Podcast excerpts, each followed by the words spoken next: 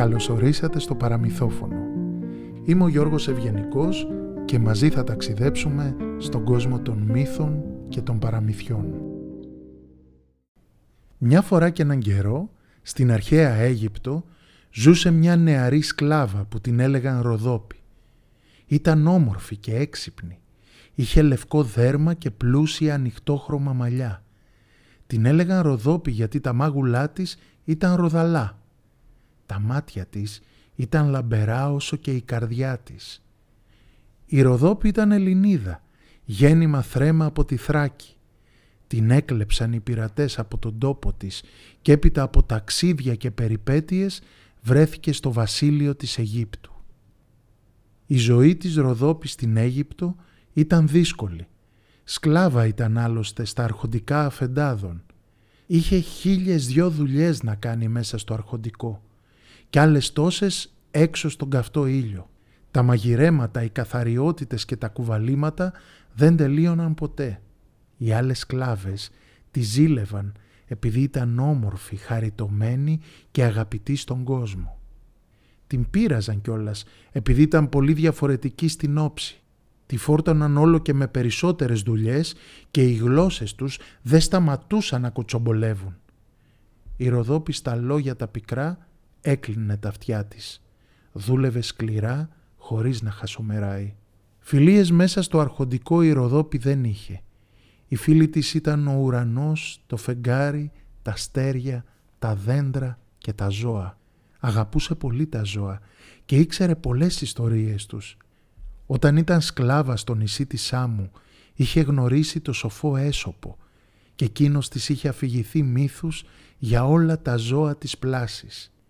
Είχε ακούσει πολλά όμορφα και σοφά πράγματα από τον έσωπο, μα πάνω απ' όλα είχε μάθει για τη δύναμη της θέλησης, το θάρρος, την εντιμότητα και όλες τις μεγάλες αξίες και αρετές της ζωής. Η Ροδόπη καμιά φορά ξέκλεβε λίγη ώρα, κατέβαινε στον ήλο να ξεκουραστεί και τάιζε με ψωμί τα ψάρια. Μιλούσε στα πουλιά και εκείνα έρχονταν και τσιμπολογούσαν σπόρους και ψίχουλα από το χέρι της. Σιγοτραγουδούσε με την απαλή και μελωδική φωνή της και οι υποπόταμοι την κοιτούσαν και την χάζευαν. Μέχρι και ο Σόμπεκ, ο θεός του Νείλου, που είχε σώμα ανθρώπινο και κεφάλι κροκοθύλου, άφηνε τις δουλειές του μισοτελειωμένες και καθόταν στην όχθη να ακούσει το τραγούδι της. Καμιά φορά η Ροδόπη χόρευε κιόλας και έτσι όπως το αεράκι φυσούσε τους πάπυρους και τα καλάμια έλεγες πως χόρευαν όλοι μαζί παρέα. Ε, το τραγούδι της άκουσε μια μέρα ο αφέντης της και τάχασε ο άνθρωπος. Τι φωνή ήταν αυτή; Στέκονταν σαν μαγεμένος. Την άκουγε και δεν τη χόρτενε. «Ροδόπη», φώναξε ο αφέντης και εκείνη αμέσως ήρθε μπροστά του. «Πες μου τι δώρο θέλεις για το ωραίο σου τραγούδι; Πες μου τι θέλεις από μένα και θα το έχεις». Η Ροδόπη ντρεπόταν και δεν έλεγε κουβέντα. «Τι λαχταράς, θέλεις μια καρφίτσα ολόχρηση με πετράδια στραφτερά ή μήπως κουλαρίκια που να λάμπουν στο φως του ήλιου; Τι σχέδιο θέλεις, το μάτι του Θεού όρου, τα φτερά του γερακιού, το ιερό σκαθάρι ή μήπως την μπάστετ, τη θεά γάτα του χορού; Ένα ζευγάρι σανδάλια, φέντη μου, είπε η Ροδόπη σιγανά και ευγενικά. Ένα ζευγάρι σανδάλια, αναρωτήθηκε ο αφέντης και την κοίταξε γεμάτους απορία. Αυτό είναι όλο. Εντάξει λοιπόν. Χωρίς να χάσει ώρα, ο αφέντης παρήγγειλε και τις έφτιαξαν ένα ζευγάρι πανέμορφα σανδάλια. Ένα ζευγάρι ολόχρυσα σανδάλια. Η Ροδόπη όταν τα πήρε στα χέρια της χάρηκε τόσο πολύ που ξέχασε όλα της τα βάσανα. Τα φόρεσε στα λευκά λεπτοκαμωμένα της πόδια και τα σανδάλια λαμποκοπούσαν σαν δυο μικροί ήλιοι. Ήταν υπέροχα πάνω της. Ήταν φτιαγμένα μόνο για εκείνη. Δεν θα μπορούσαν να δείχνουν τόσο όμορφα στα πόδια καμιάς άλλης κοπέλας σε όλο το βασίλειο. Οι κακές γλώσσες μέσα στο αρχοντικό είχαν λυσάξει. Η ζήλια φούντωνε στις καρδιές και στα μάτια των άλλων κοριτσιών. Μπορούσες να δεις καθαρά τη ζήλια και στα λόγια τους. Ροδόπι, ακόμα να τελειώσει το ζύμωμα. Κάνε γρήγορα γιατί έχουμε και μαγείρεμα. Ροδόπι! Κουβάλα το νερό, βγες στην αυλή, φέρε τα ξύλα, άναψε τη φωτιά, σβήσε τη φωτιά. Πιάσε το σκουπάκι, καθάρισε τις τάχτες. Έλεγαν οι άλλες κλάβες και ησυχία δεν είχαν. Μια μέρα ο Φαραώ διοργάνωσε χορό στο παλάτι και καλεσμένο ήταν όλο το βασίλειο. Ήθελε βλέπετε να παντρευτεί και έψαχνε νύφη. Να έρθουν όλοι οι υπήκοοι, φτωχοί και πλούσιοι, είναι η μέρα χαράς και γιορτής, διέταξε ο Φαραώ και έτσι έγινε. Στο αρχοντόσπιτο της Ροδόπης όλες οι κοπέλες, αρχόντισες και υπηρέτριες μιλούσαν για αυτό το χορό, σαν να ήταν το σπουδαιότερο γεγονός. Και στα αλήθεια ήταν γιατί η κάθε νεαρή αρχοντοπούλα ονειρεύονταν να την ερωτευτεί ο Φαραώ και να γίνει βασίλισσα. Αλλά και όλες οι φτωχές κοπέλες και οι υπηρέτριες πάντα ονειρεύονταν να πάνε μια φορά στη ζωή τους σε ένα βασιλικό χορό. Και ποιος ξέρει, ίσως να ήταν το πεπρωμένο κάποιας από αυτές να κερδίσει την καρδιά του Φαραώ. Οι σκλάβες φούντωσαν από τη ζήλια τους για την όμορφη Ροδόπη. Δεν τη φτάνει που παίρνει δώρα από τον αφέτη. Θέλει να πάει και στο παλάτι να κάνει την ύφη. Έλεγαν και κακάριζαν όλες μαζί σαν τις κότες στο κοτέτσι. Θα κάτσεις στο αρχοντικό να το φροντίσεις. Υπάρχουν ένα σωρό δουλειάς που πρέπει να κάνεις. Ούτε που να σου περάσει από το μυαλό να μας κουβαληθείς στο χορό. Μην τυχόν και πατήσεις το πόδι σου στο παλάτι. Της είπαν. Όταν έφτασε η ώρα Όλες οι κοπέλες φόρεσαν τα καλά τους φορέματα από απαλά και πολύτιμα υφάσματα και γυαλιστερές κλωστές. Φόρεσαν βραχιόλια, καρφίτσες και όλα τους τα κοσμήματα. Χτένισαν και στόλισαν με χάντρες τα μαύρα γυαλιστερά μαλλιά τους. Έβαψαν τα μάτια τους με μαύρο χρώμα όπως κάνουν οι Αιγύπτιες και κίνησαν για το παλάτι.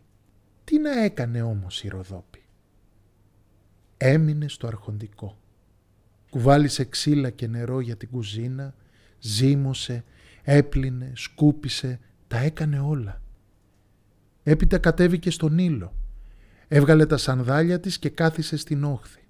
Δεν ήταν το πεπρωμένο μου να δω τον Φαραώ. Δεν είναι για μένα η βασιλική χωρή, είπε μοναχή της.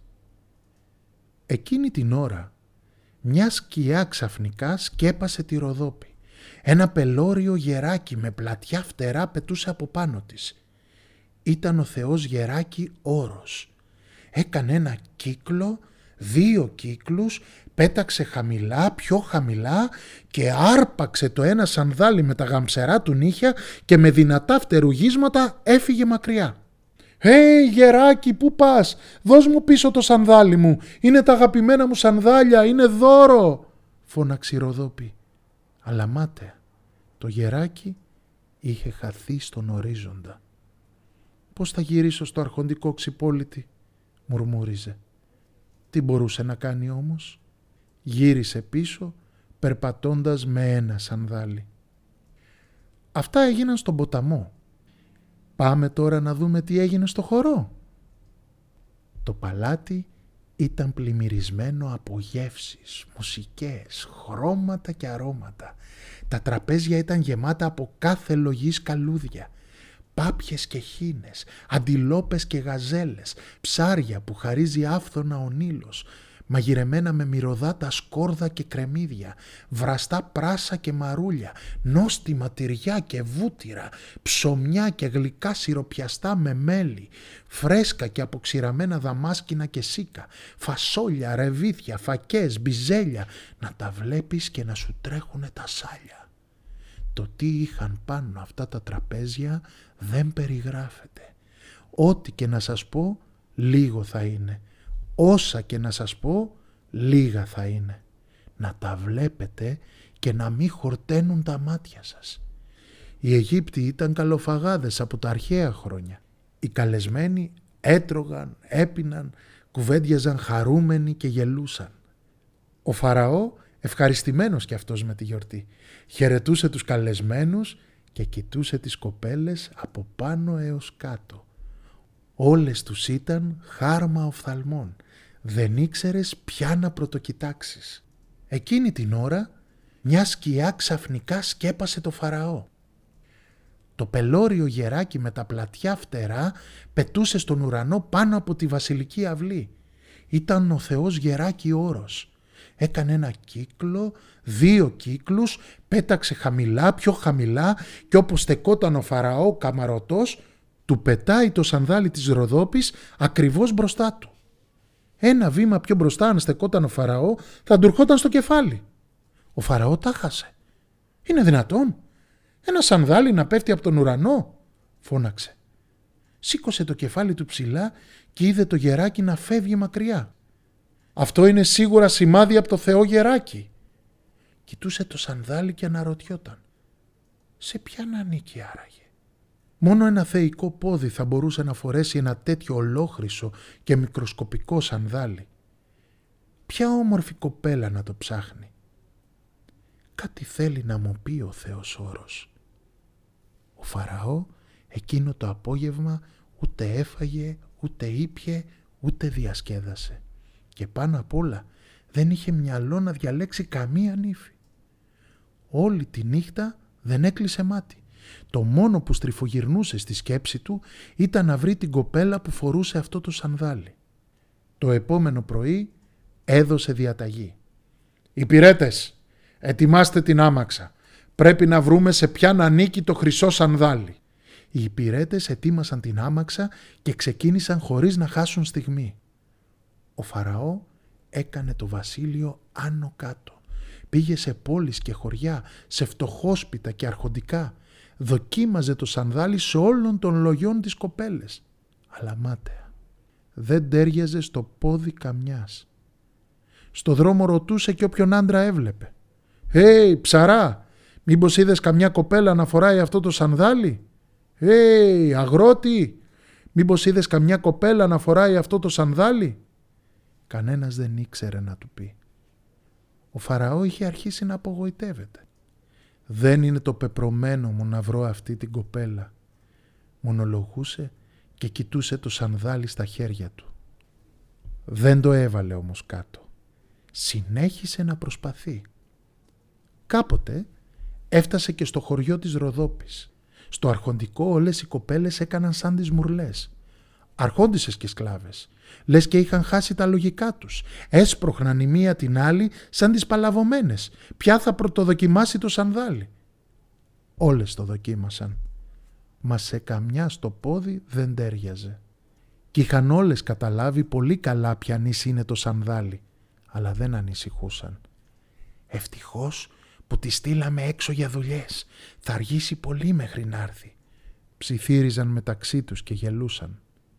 Εκείνη ακριβώς την ώρα όμως, μόνος στα παραμύθια γίνεται, γύρισε η Ροδόπη στο αρχοντικό. Σαν την είδε ο Φαραώ να μπαίνει στην αυλή, έδωσε διαταγή. «Ποια είναι αυτή» «Φέρτε την αμέσως μπροστά μου». Οι υπηρέτες του Φαραώ την πλησίασαν και τη συνόδευσαν μπροστά του. Ούτε που πρόλαβε η Ροδόπη να καταλάβει τι συμβαίνει. Είδε το χρυσό της σανδάλι στα χέρια του Φαραώ και ξαφνιάστηκε. «Αυτό είναι το σανδάλι μου. Πού το βρήκατε» ρώτησε αναστατωμένη. Οι υπηρέτες τη ζήτησαν να καθίσει για να δοκιμάσει και εκείνη το σανδάλι. Όλες οι κοπέλες παρακολουθούσαν με αγωνία. Δεν ακουγόταν ούτε ανάσα. Ο Φαραώ φόρεσε το σανδάλι στο λεπτοκαμωμένο πόδι της Ροδόπης και τέριαζε τέλεια. Ήταν φτιαγμένο μόνο για εκείνη ήταν το σανδάλι της. «Είσαι η μοναδική για μένα. Εσένα έψαχνα», της είπε ο Φαραώ και η καρδιά του κόντευε να σπάσει από τη χαρά. «Πού βρήκες το σανδάλι μου» «Πώς με βρήκες» τον ρώτησε και εκείνη ντροπαλά. «Το σανδάλι σου ήρθε πρώτο και με βρήκε. Είσαι το πεπρωμένο μου» είπε ο Φαραώ και χαμογέλασαν και οι δυο τους. Η Ροδόπη θυμήθηκε το Θεό γεράκι, τότε στον ήλο και σκέφτηκε πως τελικά κανένας δεν μπορεί να ξεφύγει από το πεπρωμένο του. Φανέρωσε από την ποδιά της και το άλλο σανδάλι και το φόρεσε. Οι σκλάβες και οι αρχοντοπούλες κόντεψαν να σκάσουν από το κακό τους και τη ζήλια τους. Τι πράγματα είναι αυτά. Μια ξένη σκλάβα να γίνει βασίλισσα. Τι, τι καλή ήταν αυτή που της έλαγε.